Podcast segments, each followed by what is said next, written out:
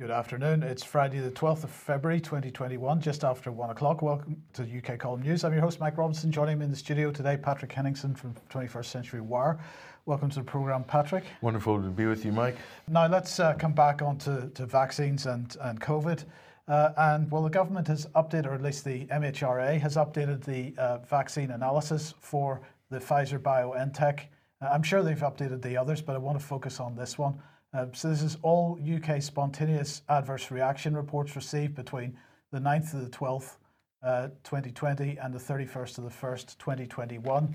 And the first thing to note, if you're watching the programme on Monday, I believe it was, we were making the point that uh, their multi-million pound AI system wasn't able to generate a report that added up, um, and particularly with respect to deaths. Uh, this report, it does add up now. So I think whoever it was generated the first one has uh, fixed that. They're now saying that the uh, under the death and sudden death headline, clinical death one, of which one was fatal. death now 66. Um, and, and, we had 66 fatalities from that. So, so they finally got that line to uh, to add up, uh, although they they failed previously, as we mentioned. Uh, and then sudden death, they're now saying nine sudden deaths as a result of the vaccine uh, and that resulted in nine fatalities. Uh, but other things going on, spontaneous abortions. Uh, I was a bit surprised about this one because there were five uh, spontaneous abortions as a result of the vaccine, according to this adverse reaction report. But that resulted in zero fatalities, uh, Patrick. Uh, so apparently, you know, fetuses don't count when it comes to the effects of the the vaccine. I understand what they're saying here. Uh, in fairness, they're saying that the, that the, the person who received the vaccine, that person didn't die as a result, but nonetheless, there must be some way uh, to acknowledge the fact that uh, you know there was a spontaneous uh, abortion and a life was lost. I'd be very interested to get more information about that particular statistic, Mike, to find out because uh, you know are there people participating in these trials um, who were pregnant going in that uh, this, but of course, these aren't the trials; these are the actual live vaccinations. Oh, I appreciate the, that's oh, that's this, the um, phase three trial. The phase three public yes, trial. Yes. Yeah. Okay, so that's interesting. Uh, that I mean, that alone, it's not the trial, but they still shouldn't be getting it because they're not doing that in the clinical trials, right? Uh, this is the, this is true. Yes. So there's some serious questions to be asked there. Yes, I think there are well, there are serious questions to be asked right right through this. So that uh, brings us to a total reactions for the drug 59,614. That's out of 20,319 reports. So clearly, some people experience more than one reaction. Uh, and they're claiming 400, uh, sorry, 143 deaths so far. No acknowledgement of the care home fatalities at all, uh, because of course those aren't being counted uh, in this. Uh, because under Patrick, you've, you've got to understand that that if somebody has a comorbidity, uh, but COVID 19 is mentioned on their uh, death certificate, then it was COVID 19 that killed them. Uh, if somebody uh, has a comorbidity, comorbidity uh, and they have a, a, vaccine and then they suddenly die, uh, that was the comorbidity that killed them in and that case. And not the vaccine. And not the vaccine. So they flipped that whole they, they have. narrative, haven't they? Isn't that convenient? Very. Um, so where does that take us? That takes us to the Daily Mail.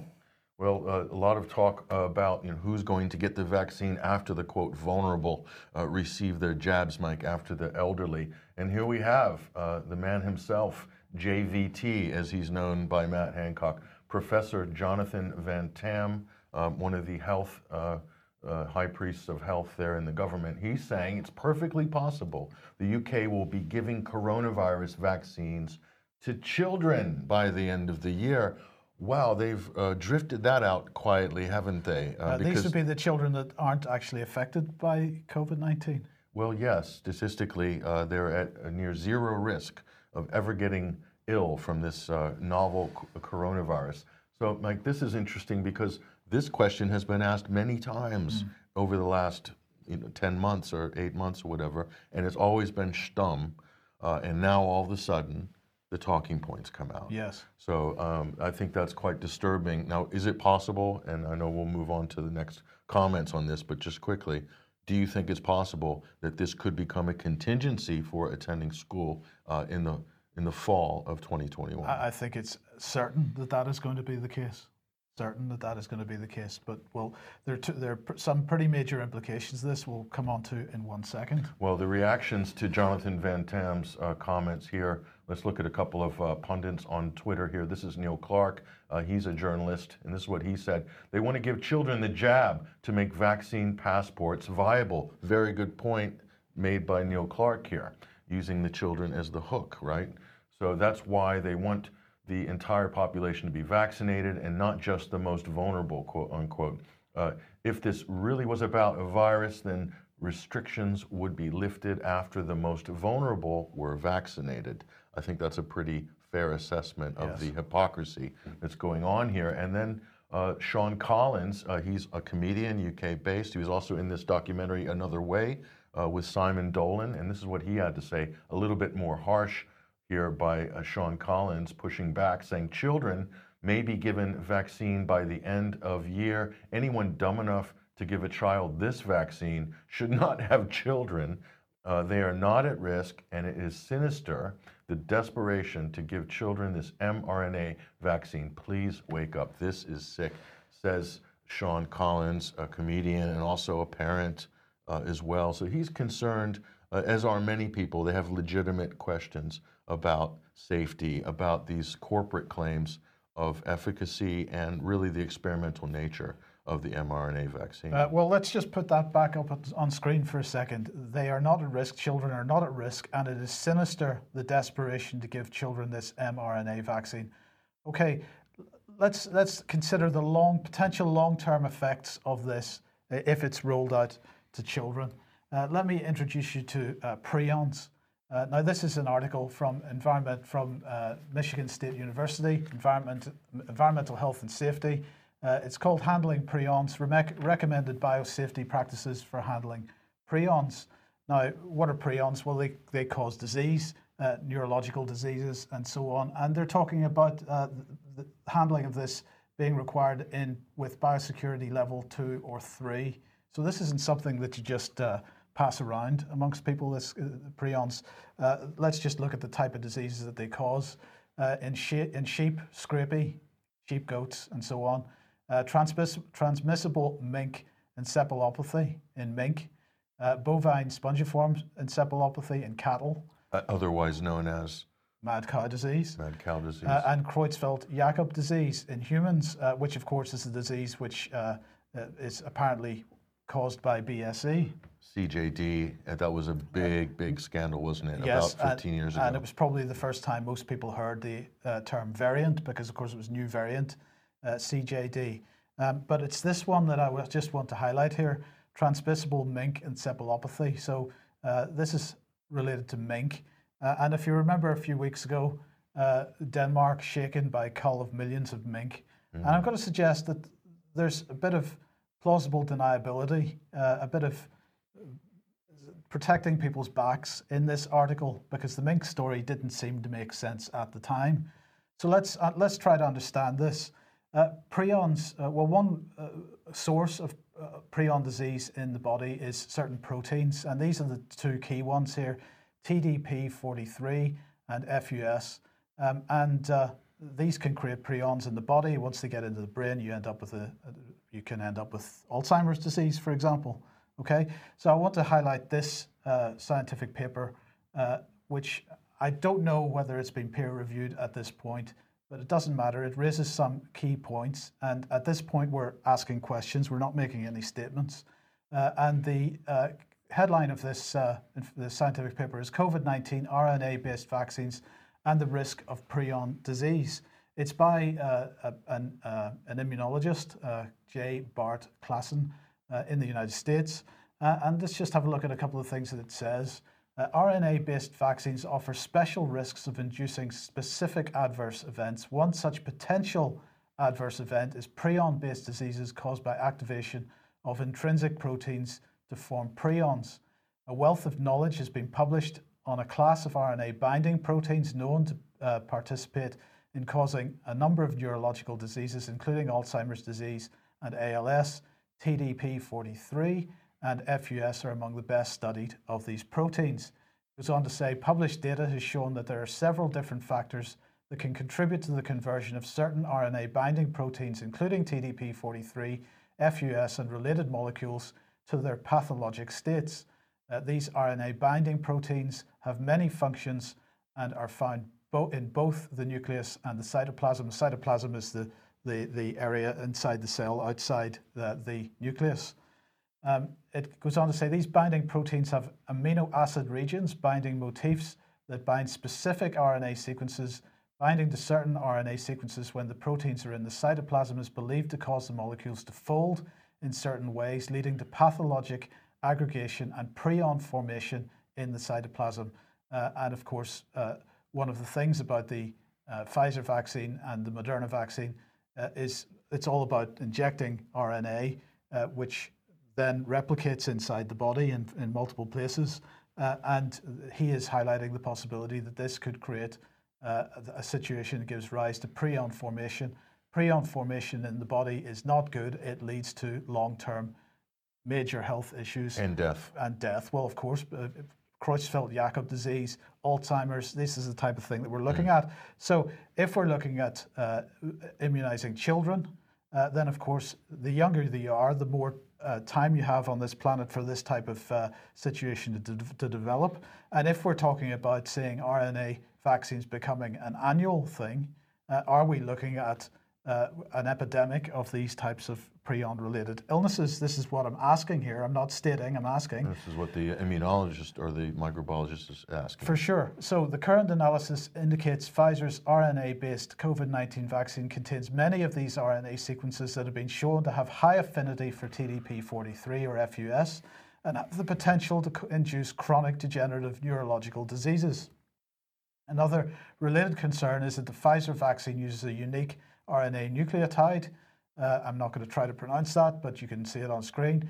Uh, according to FDA briefing documents, this nucleoside was uh, chosen to reduce activation of the innate immune system. RNA molecules uh, containing this nucleoside will undoubtedly have altered binding. Uh, unfortunately, the effect on TDP43, FUS, and other RNA binding proteins is not published. Uh, the use of this nucleoside as a, in a vaccine could potentially enhance the binding affinity of RNA sequences capable of causing TDP43 and FUS to assume toxic configurations. Uh, and it goes on to say there are many other potential side effects, uh, sorry, adverse events that can be uh, induced by the novel RNA-based vaccines against COVID-19. The vaccine produces and uh, places a novel molecule spike protein in or on the surface of host cells. This spike protein is a potential receptor for other possibly for another possibly novel infectious agent. Uh, data is not publicly available to provide information on how long the vaccine RNA is translated uh, in the vaccine recipient and how long after translation the spike protein will be present in the recipient cells. Uh, genetic diversity protects species from mass casualties uh, caused by infectious agents. One individual may be killed by a virus while another may have no ill effects from the same virus. By placing the identical receptor, the spike protein, on cells of everyone in the population, the genetic diversity for at least one potential receptor disappears. Everyone in the population now becomes potentially susceptible to binding with the same infectious agent. And I think that is a hugely significant paper. It needs to be looked at extremely closely, uh, and some questions need to be answered of the uh, pharmaceutical companies uh, because, as has been noted in that, that uh, uh, document, data is not available to understand the, the implications and the potential implications of prion development as a result of mRNA vaccines and also concerns that this is very similar to concerns that were brought up by uh, uh, Dr. Wolfgang Wodarg in Germany and uh, Dr. Michael Yeadon as well uh, when they raised this issue uh, about the um, uh, th this vaccine creating a situation where you might have an autoimmune reaction um, to uh, other things that are naturally in the body, including cells that are used to create the placenta. Uh, and, and, that paper also talks about autoimmune reactions. Yes. It does. Yes. I mean, so the, the bottom line here, Mike, is when you talk about clinical trials for drugs, there's a reason why clinical trials takes four, five, six, seven, eight, 10, 15 years, because you need time to study these reactions and in, in animals first. Uh, and then you go on to the human trials after that. And then years and years as well of observations. You have uh, double blind placebo randomized trials for humans as well. And, and, uh, and so. Uh, and we shouldn't forget, by the way, that the long term placebo, uh, uh, the double blind placebo in these current trials has gone because the people that were on the placebo end of the trials that Pfizer and AstraZeneca ran uh, well, they've now been offered the vaccine. Uh, and so there can be no long, you know, there can be no long-term follow. So they've, sabot- they've, they've sabotaged, sabotaged the trial. Yes. So you know, if, if there's a serious what and what you're trying to say and what this this doc what you're asking, Mike, and what this doctor is trying to say in his paper, if there is a serious life-threatening illness that is something that you might be at risk for as a result of receiving this vaccine or a vaccine, any vaccine, any drug you need time in order to determine that. There's a process traditionally and professionally, and governments used to regulate these things. All of this has been thrown out the window under the guise of this is an emergency. We don't have time to wait. Uh, we can't wait to do trials. Mm-hmm. Uh, not only that, they're giving them legal liab- uh, uh indemnity, mm. so they have no liability with if anything goes wrong. There's no legal recourse uh, for anybody. So in the public, so they're running the third phase, or the, really the second and third phase, they're running in the public on this mm. for, for a first time experimental technology that is effectively, according to some experts, it qualifies as gene therapy, uh, the mRNA vaccine. So this is just being thrust on the public. Mm. This is hugely dangerous on so many different levels. This is, this, this is a scandal of epic proportions that we really have never confronted before, I, I think, in, in modern times. yes, and of course, it's not just the potential health effects, it's also the uh, changing relationship between us as individuals and the state and the uh, liberty implications of this. So let's look at what uh, Tobias Ellwood, 77 Brigade, member of the Parliament, uh, was tweeting out this morning. He said, I support the introduction of vaccine passports. Of course, if there were no vaccines, we wouldn't need a vaccine passport. If we weren't, if people weren't believing in this COVID uh, narrative, then we wouldn't need vaccine passports. But anyway, he supports the introduction. Uh, he is internationally, sorry, and internationally, that typo is his, by the way, and internationally recognized system will expedite travel movement and help our economy. Travel should still be possible without, but should require current testing and quarantine measures we must adapt to these extraordinary times. So, uh, Ellwood, 77 Brigade, Member of Parliament, uh, claiming that uh, if you don't get the vaccine, your liberties should be extremely curtailed uh, and you should be stuck under this lockdown uh, testing and quarantine regime until such times as you cave in uh, and take the vaccine. Or you have to pay for your hotel, as the government's saying, what, for what, 11 days? Yes. 1,200, 1,400 uh, pounds. Yes. Unbelievable. So, uh, following that, well, he was linking to this article in the Mail. Uh, powerful COVID O cabinet committee uh, is set to consider plans for vaccine passports tomorrow. That that would be today. Uh, amid amid hopes they would save summer holidays. So again, the summer summer holidays are being held out uh, as well. If you want a holiday, you got to have the vaccine. If you don't have a vaccine, you can't have a passport. You can't go on holiday. So it's kind of uh, people are being bullied uh, into this. Uh, so, what's the Mail saying? The critical COVID O Cabinet Subcommittee is expected to look at proposals for assembling a system uh, that could loosen restrictions on international travel. However, they're not expected to be any final decisions, and no date has been mooted for when the arrangements might come into force. So, really, what this is about is getting uh, the public used to the idea that it's coming down the pipe, uh, and perhaps to drive demand uh, for the vaccine at the moment. Um, uh, well, Boris Johnson saying here that Mike, you, you, need two jabs, two COVID jabs, and, and you then allowed allowed to, allowed go to go on holiday. To go on holiday. This is preposterous. Well, it, it gets better um, because here is uh, George Osborne, former Chancellor Chancellor of the Exchequer, of course. Uh, his headline in the Evening Standard uh, was to lead a normal life, you'll need a COVID passport. Here's why. Uh, and he said, There's no law that says you have to have a passport. You just need one if you want to travel abroad. In most countries, and uh, that's why only three quarters of British people have one. In America, it's less than half.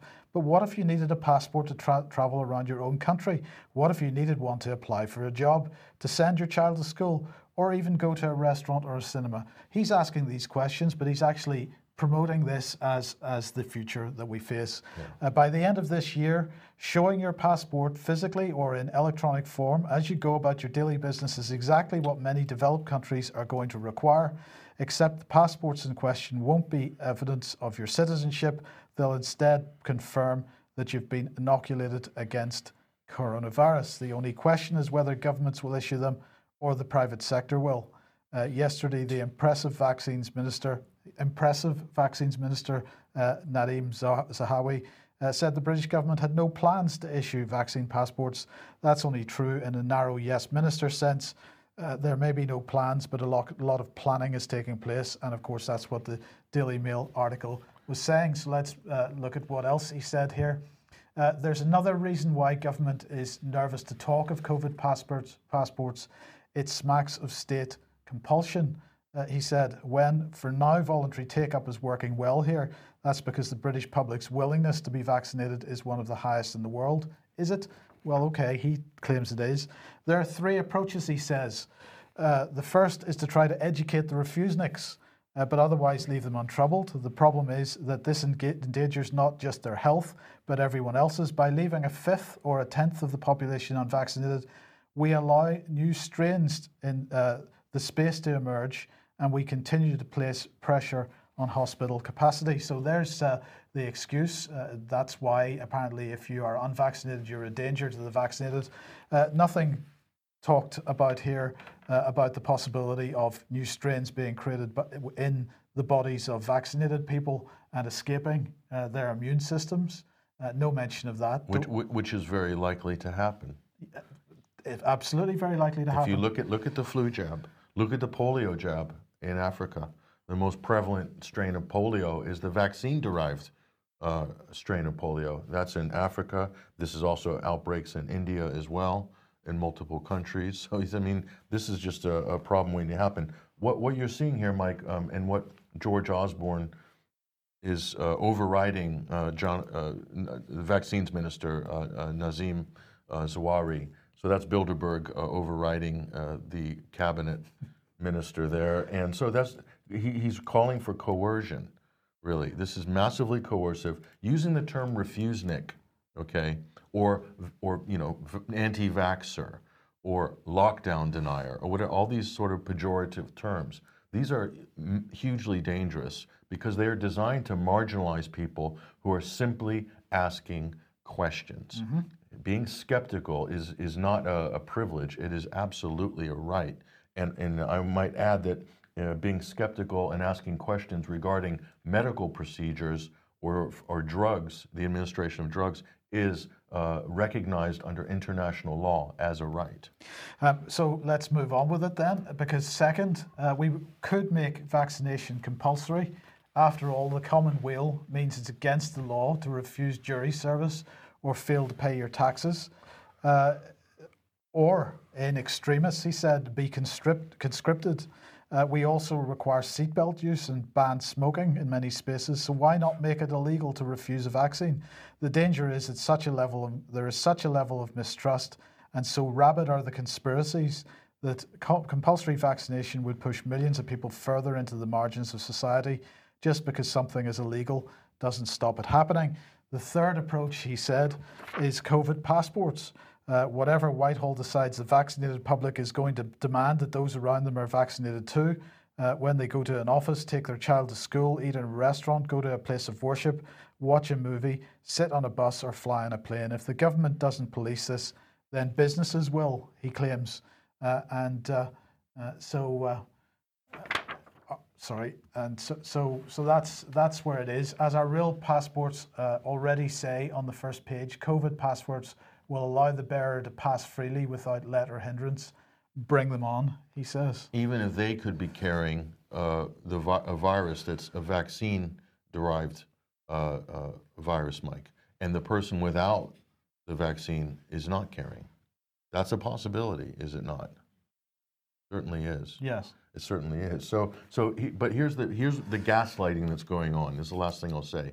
This is massive gaslighting because the obvious question is, if the general population are not at any serious risk statistically of being uh, becoming ill, uh, supposedly from COVID nineteen, and that's by the statistics. This is by the official numbers, not just in the UK, but globally. Okay, there is one specific demographic that appears to be uh, affected by this quote pandemic, and those are uh, elderly over the age of really the average age of COVID deaths. We're talking about 80, 81. Okay, so it's, it's an identifiable uh, demographic, Mike. So if the, if the majority of the general population is not at risk of this uh, disease, Mike, then why would you compel them to get vaccinated? That's a question. That's never happened in history. No. It's never happened in history. So why is it happening now to what is turning out to be statistically a relatively non-lethal seasonal respiratory virus to the general population? I'm not talking about the over 80s, okay? I'm talking about the general population. So you're going to put them into a compulsory compulsory vaccine regime Yes. and restrict all of their rights Yes. That's based that's, on what threat? What is the threat assessment on this? There is none. It's all hyperbole and gaslighting.